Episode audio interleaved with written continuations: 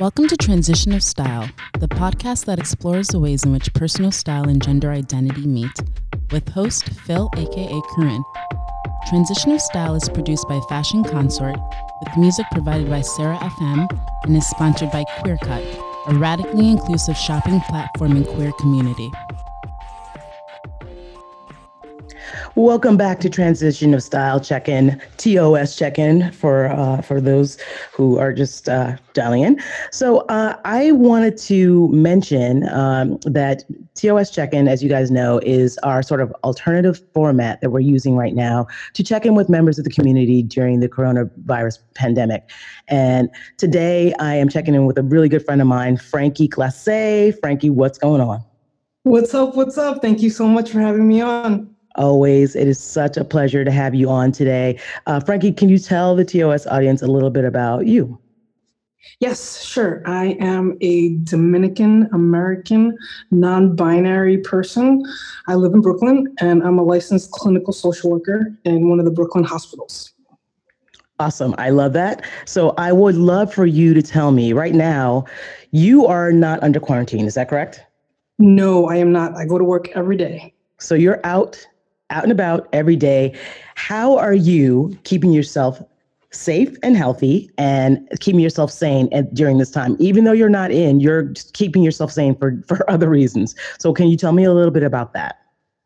Uh, yes, it's been quite the challenge. Uh, so, to stay safe, I make sure that I always have a mask and gloves on, and I carry around plenty of hand sanitizer, and of course, making sure to wash my hands several times throughout the day.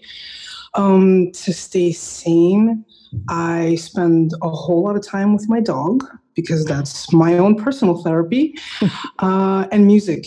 Music has been really helping me uh, with keeping it together um, and really enjoying that in all forms. I like to dance, I like to sing, um, you know, just uh, riding my bike to it. It just really keeps me centered. Awesome. Awesome. Tell me about the uh, community you're serving right now. Tell me about your job and what is being out in the world right now. What does your job entail? You know, it, it's it's what your job entails normally and what is entailing now, if, if there's any differences. Uh, yes. So I do individual and group therapy at one of the Brooklyn hospitals for an outpatient psychiatric mental health clinic. And usually clients come in and we do sessions in the office and they run anywhere from 30 to 30 minutes to one hour. And what's changed is that now we're doing everything by phone. So I do phone sessions with clients. And that's really it's been working, but it has a lot of challenges. Um, I'm working with an at risk population, mostly people of color, and they are older, they have chronic medical conditions, they have chronic mental health conditions. And so it's very challenging to maintain a schedule. It's very challenging to make sure that people have the resources they need to do basic everyday activities. Right, right. And what what are you seeing with those people? I mean, obviously, what's happening with the pandemic would exacerbate some of what they're feeling. What are you seeing with this pandemic? Yeah, so I'm seeing it firsthand because I live in one of the less fortunate neighborhoods, and so I see up close. So people aren't really understanding the severity of what's happening. People are out and about in the streets, the buses are packed the trains are packed and nobody adheres to the six foot rule. Nobody has masks on. I mean the kids that are supposed to be at home doing things online nobody's signing in.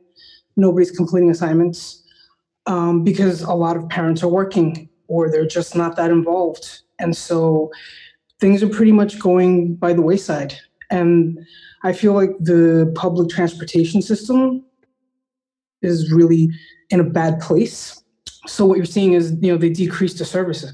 So when you decrease the service, you still have to get the same amount of people to where they need to go. And so now the train cars are packed. And then during the day when people are working, it's mostly the homeless population that's on the trains. And they're out on mass because they have nowhere to go. And so this is the population that I work with day in and day out. They're having a hard time keeping up with medication. They're having a hard time finding food. I mean, just basic necessities that they were already struggling with before all of this happened. Right. And the sad reality is that we have very limited resources to deal with these things. And the resources that are available are super complicated and you have to know how to navigate in order to get what you need. And most of the people who need services can't do that. Right. So I feel like we are in dire straits. And I feel like people, like society at large, is turning a blind eye. This is incredible. It, it's it's so it, it's terrible because it's it's there's so many things that are happening right now that are contributing to this right right now. So you have a group of people, a population of people that are poor, that are probably deemed essential, so they have to go out. Right, they mm-hmm. have to make a living. They don't have the option of sitting home and working from home or working remotely. It's just not a possibility for them. Right. Yes. And so then, and then you have the transit system running at with limited service. So then everyone's packed on the trains. Yes. Which is then keeping everyone, you know, putting everyone in a very unsafe situation. I mean, it, you know, there there is the situation of like, you know, protecting yourself in terms of what you're wearing, but like, do we know that these folks can afford any of this stuff? Exactly. Wow. Yeah, I I, I really believe that you know, we're going to feel the consequences of this for a long time after this is over. I mean, and I think it's going to take a while for this to subside. But yeah, it's serious out here. And I think, you know, people who are fortunate enough to work from home and, you know, they have jobs that they can keep, they're not really feeling the brunt of this like the marginalized populations that we have living in New York City. And it's scary. It's scary it, I think this virus has uncovered some uh, some socioeconomic sort of issues that we were not dealing with before. That mm. it was pretty easy to turn a blind eye to, and now it's right in our faces. Highlighted, right? clear as day. Yeah, yeah, especially for Black and Brown people. Yes. We're really seeing how it's affecting them on a very different level, not just on how susceptible they are to the virus, but also how, you know, how they are protected. Right. Right. This is really, it's really something. I, so I really wanted you to be on today because I feel like I'm speaking to a lot of my friends who, you know, they have the luxury of working from home. They have, you know, they're they're privileged enough to to have jobs where they don't have to go out into the world. But like, I want to speak to you from the standpoint of like somebody who has to be out and doesn't have the option of staying home, and is is actually then also doing a service yeah, so it's been a challenge for me to kind of, you know, keep it together and and maintain my baseline. Yeah. Um, because I'm watching the suffering on such a large scale. I mean, I'm, it's crazy because they were already struggling. Right. You know, and this has taken away so much. Uh, the the main concern that I have when I go to work every day is folks were already like hanging by a thin thread with mental health. Anything can set it off and make it worse. And so now that it's an even worse situation with resources, that's more stressors. So I really feel like people, we're going to see more people hitting their breaking points, and mental health is going to be completely overwhelmed when this starts to die down. Do you think that we're going to have to re uh, like overhaul the way we look at mental health and the way we deal with it from this point on? Mental health, the healthcare system, the economic system, the social system, every system needs to be overhauled. That's what I think the point of all this is. We need to wake up and see that nothing is working the way that it's supposed to, and we need to make some changes. You are so right about that. You are so right. You know, so uh, some friends of mine were passing around an article yesterday that I thought was so incredibly relevant to all of this. That we're going to, it was talking about the idea that we're all going to be gaslit once this is all over into thinking none of it ever happened. You know, look the other way, then that was just a blip in the radar. Mm. And it's, this is no blip. This is no blip. This is highlighted how many people are living paycheck to paycheck, right? They, they, they missed one paycheck and they can't pay their rent Do you know how many people are dealing with that situation? Mm-hmm. Like that mm-hmm. says something. That's something that we have to look at. Right. Right. You know, and you're right. Major systems have to get overhauled at this point. It really does. This is highlighted that we really can't just turn a blind eye because how they'll market it as a little blip in, you know, our, our reality has has really brought to light so many things that needed overhauling in the first place. Yes, absolutely. Absolutely. Man, Frankie, I got to tell you, I, I, really appreciate everything you're doing because I, I just know it's difficult for you. And I know we just talked about like what you're doing for your sanity, but I, I, I know you're keeping yourself as safe as possible. But I hope that you are in, you know, engaging in anything that involves your self care, you're taking care of you, you know. Um, I really hope you're you're doing that. I hope I hope your dog is she's working overtime right now. because she's got to like get you like keep you up, up keep you afloat right now. Thank God for that dog. Yeah. Yes. Well, listen. So here's so let me let me let's see if we can move along a little bit. Um, how when did you get started doing what you do, and has this situation changed how you feel about it? Wow, that's such a loaded question. Um, yes, uh, so I've been doing this. I feel like I've been doing this my whole life since I could talk. Um, but I graduated from Rutgers University in 2002 and have been working in the field ever since. Um, I think that it's changed me. Um, I'm more about, you know, when I first started, it was about the textbook stuff, you know, the theories, how to apply them to people. And now, especially given the situation that we're dealing with, it's more about tapping into people's creativity so I like to speak to people one on one. I like to see what gives them a sparkle in their eye yeah. and use that. Use that as the tool to help them get to the place where they want to be, which is why they're in therapy. And so I think that's what's changed for me. My perspective and the way that I come at people, it's not so clinical, you know, what does the policy say? Yes, all of that plays into it. But at the end of the day, I, I like to get to know the essence of the person right. and use that use that to you know your own strength is what's what's going to get you through so if i can highlight that and so i think especially because i have to work on the phone which is something that i'm not used to um, 80% of my communication is from energy from people and body language right. so i feel like i'm muted and i can't talk and i have to learn a whole new way of communicating with people and so listening differently you know um, picking up on the cues. Where where was the inflection in the voice you know? Um, when did they get louder when they were talking to me? And those are the clues that that give me the you know now i know how to work with this person. I know exactly what makes them tick. And so just honing in on that and and really utilizing that you know before like i said the the textbook stuff was i'm going to say 75% of my practice. Now it's like 30 Right. Definitely. But, but that comes from experience as well, right? That comes from understanding that you can trust yourself to tap into something that will give you some insight into someone. Exactly. Yes, absolutely. Experience, right? All of it. Mm-hmm. I, I think it's amazing. You also have a new something new in your in your toolbox, which is your ability to listen now, right? Because now you have no choice but to listen because you can't read body language. You can't, you know, read those sort of social cues that you might read if you were in front of someone. So I'm really, you know, I don't know if you know how to answer this question. I'm not sure if this is a question that can be answered, but like what we're dealing with right now, is this going to change the way you deal with these folks moving forward? When you were back to them, you know, being in front of you, is it going to be different? Like what's going to change for you? Wow. You know, I, I was briefly thinking about this the other day.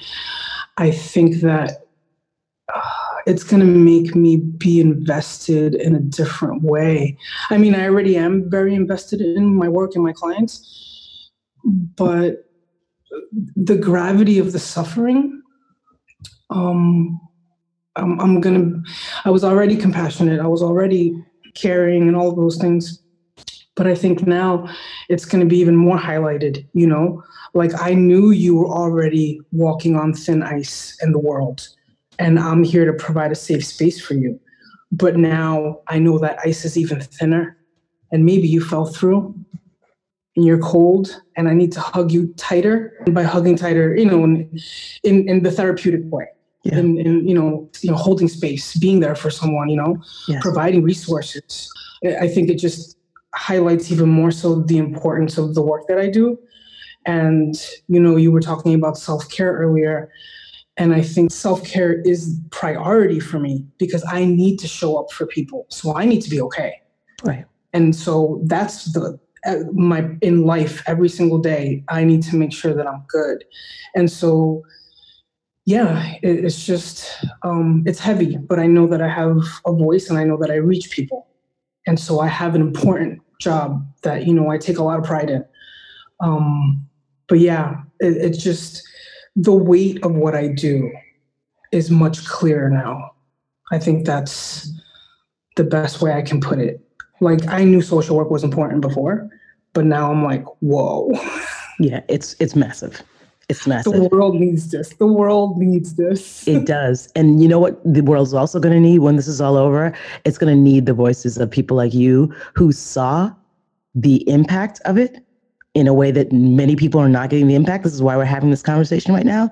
They're mm. not understanding the impact of what we what has happened here. They don't get mm. it. And I think that we're going to need voices like yours, which were who were on the front lines, who saw it firsthand to talk about why these the overhaul of these systems we talked mm. we just talked about are needed. Oh wow, you're so right. You know what I mean? It's I can be a part of that change. You have we to. We can be a part of that change. Yeah, you have to be. Like it's it's we need your voice out there for that because it otherwise it this will happen again. We will be there. We will be here again. We will. This is not a blip. This will happen again, and we have to be prepared, and we have to understand what kind of impact this has on on the lives of the people that we turn a blind eye to. Mm-hmm. Have to. There's just no other way. You know, there really is no other way. So, I don't. I I cannot even begin to express the gratitude I feel for you and what you do and what you're putting your what you're putting out every day. And I know you, and I know that you know how to hold space. And I know that when you're there and you're holding space for someone, you're holding it from your entire being, from your mm. heart. I know this about you. Oh, I love that you see that. Thank you. I do see that about you. And I know, I mean, you, you are not friends, but you are an incredible human being. And I know that when you're holding space, it is from the most giving, most wonderful, the warmest part of who you are. So I, I thank you for that so much. So, all right, let's let me get off my fan fest of Frankie for a hot minute. Um, it's hard though. It's hard. Um, all right. So listen. So w- let me ask you. I mean, here's a light question, just to, because we're about to wrap up. But what do you miss most about life before the pandemic? What do you miss most about, um, you know, your life before it?